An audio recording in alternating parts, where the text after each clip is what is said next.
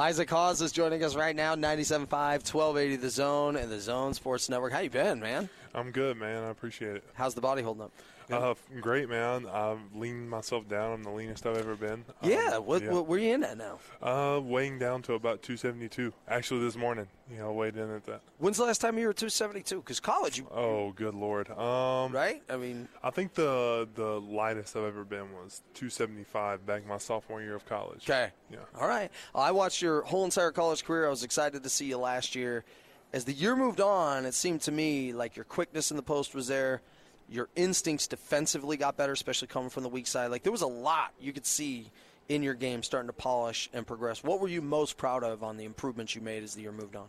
Uh, well, I mean, honestly, last year it was I obviously had to fight the injuries and everything, but uh, now I feel so much better. Like I've gotten my body right, and uh, I've seen, I saw a huge difference just in the time that I was able to play and understand the the offense and the defense, and really get up there and show that I am a valuable player to the team.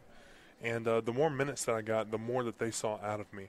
And you know, I just can't wait for this year because now I've had an entire off season to really work on my game and really transform who I am as a player uh, from just this big guy who can score in the paint because everybody knows I can do that.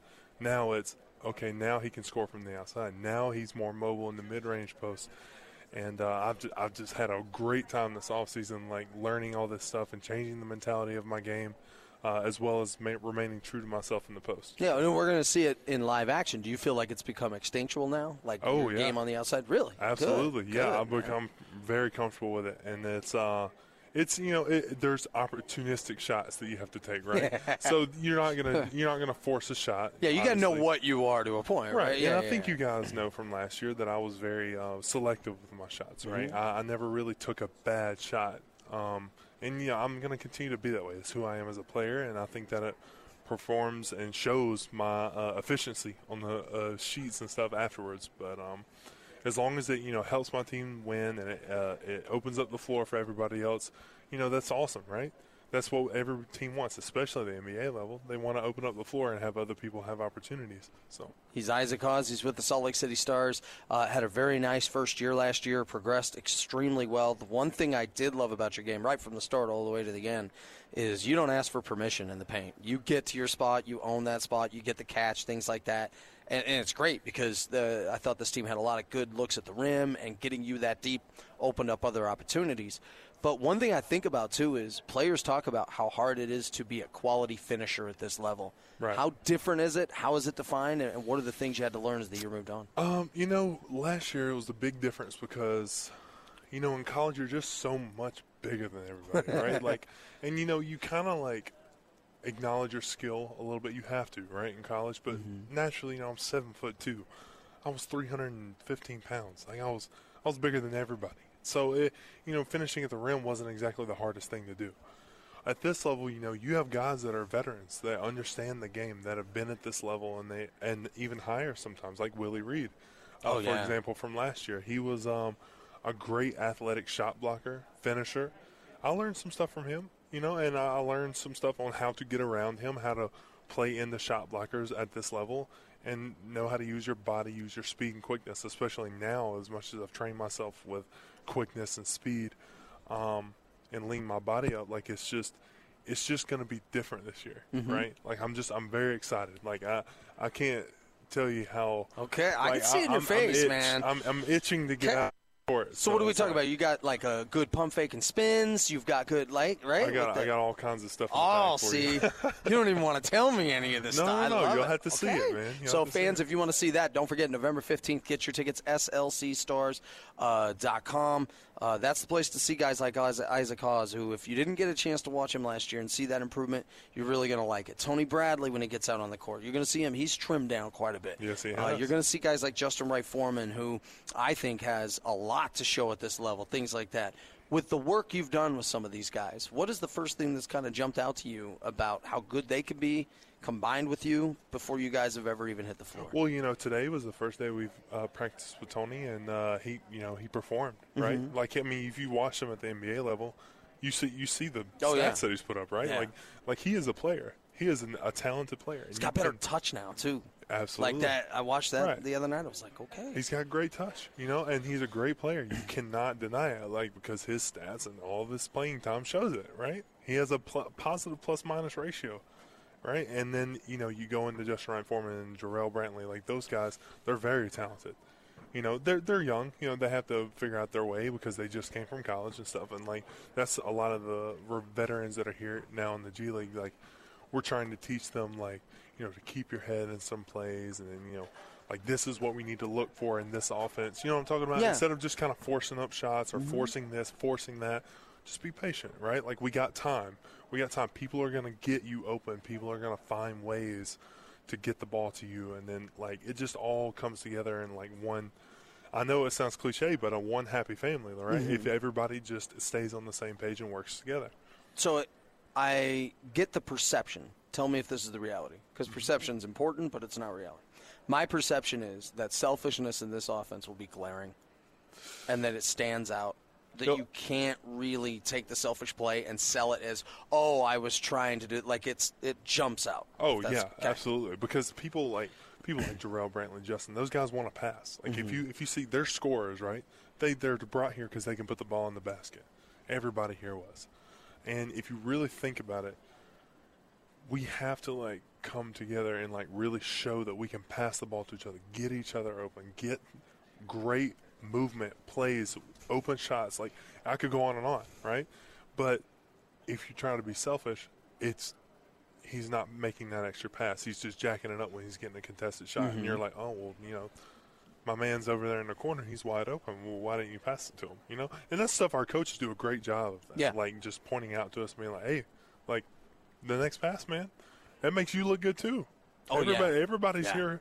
Everybody's here to further their career, and you know it makes everybody look good when you make plays where you drive, kick, go all the way around, then you throw it in, bang. I don't have anything. Find the next guy. You know what I'm saying? Like, Mm-hmm. Yeah. it's it's all being unselfish.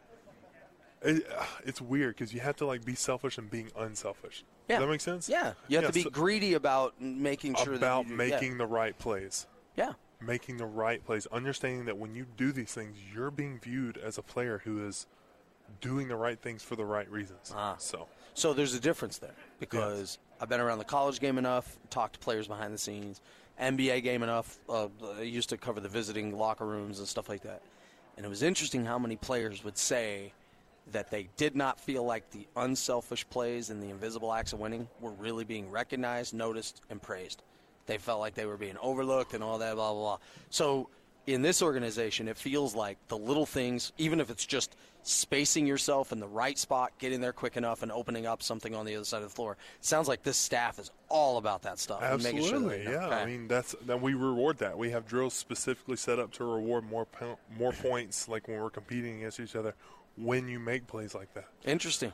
So, I mean, it, Is it, so you, well, you play like games against each other, Yeah, where it's like, okay, you got a point for rotating over here and well it's more this- of it's more of getting the correct shot. So like obviously you know you get so if somebody's just driving it in and pulls up a 15 footer that's one point because that was kind of a selfish play right? Yeah. but if okay he drives kicks it rotates all around gets a corner three corner their three is worth four points. Oh, okay, and it's wide open. It's a great shot huh? you know what i'm saying Yeah. so it, it rewards that kind of play So you score it that way differently, so people can actually see the value of what. Absolutely. Okay. And to you know, to testament what you're saying about the NBA and stuff like that, I believe that. I believe that some players have said that because, you know, there are jobs like I mean, especially as a big guy, Mm-hmm. big guys are thankless jobs. Like sometimes at, at points, right? Like we get people open, like we we hit people, get people wide open for shots. We make the right passes. We get. It, it, it's it's kind of a thankless job. Yeah, I, well- I could I could go on. Well, it's and kind of like O line sometimes for football. If, if Left- it's not left right. tackle, left yeah, tackle. yeah. So there was one of the best coaches I ever saw. Um, is at a college tournament, and his big slides over, takes a charge. They call it a block, right? Mm-hmm. And during the timeout, I see this assistant coach over there, and he is all in this guy's ear and just hitting him on the thighs, like, "Great job!" Hey, calls it a, a horse manure call. And he says, "Hey, bad call, but no, way to move, way to move in. That's what we need." Blah blah blah. Got him his second foul of the first half. You know, they, hey, be smart. You know, playing defense, whatever. But they put it in his ear. Okay, didn't get the call, didn't get this. but man, that's a big time play, and you could see it in that player to know later in the game when there was a charge that needs to be taken or a hard screen that needs to be set. Yeah, and you know, like even uh, in practice today, like I've noticed, like some of those guys uh, today, I felt a lot more satisfaction in terms of uh, my job. Like I didn't get the ball too much today, but you know, when it comes down to, it, I was getting people open, like wide open, and they were like setting great screens, or I was slipping it, and then there were two people covering me, and then all of a sudden this guy's left wide open for an open three. You know, I'm just trying to make the right reads, and you know, a lot of those guys were actually able to, you know, say, "Hey, man, like that was great, like good, like good stuff." You know what I'm saying? And uh, that that was what I really loved about it. And this team and the coaching staff, especially, try to point out the little things like that because you know I think it just helps people who aren't getting the ball as much. Uh, make sure that they're doing the right things so that way when the ball does come to them, they're a little bit more confident when I love that it. shot goes up. Well, it's like, uh, did you sense that initially when you watch the way that Rudy's praised for 14 screen assists in a game? Like last night, he had 13 and six, and I thought he was as impactful as any game he's had. Right? What's I mean, uh, interesting is that when I was in the Utah Jazz locker room, was that Quin was telling him like, you know, it, your job is is a thankless job. Like, really, like our point guard should be, you know, buying you a watch because they're getting because they're getting you wide open. You know what I'm saying? And it's Yeah. stuff like that that made me think, and I reflect on it at night because you know I'm so dedicated to this process. I want to be somebody at that level, right? I want to be somebody that's like, okay, I do this, this, and this so well, but yet it may not get Twitter coverage or like, mm-hmm. oh, oh, this guy had a monster dunk, or you know what I'm saying? Like, okay, but what was the screen that got him wide open for that monster dunk? You know what I'm saying? Yeah. Like, it's those it's those type of things that you don't get praised for, but then the team recognizes you afterwards.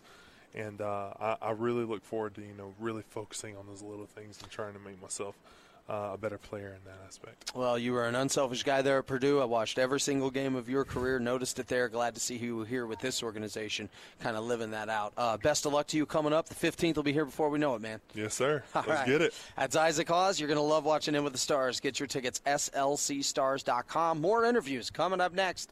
97.5, 1280 The Zone.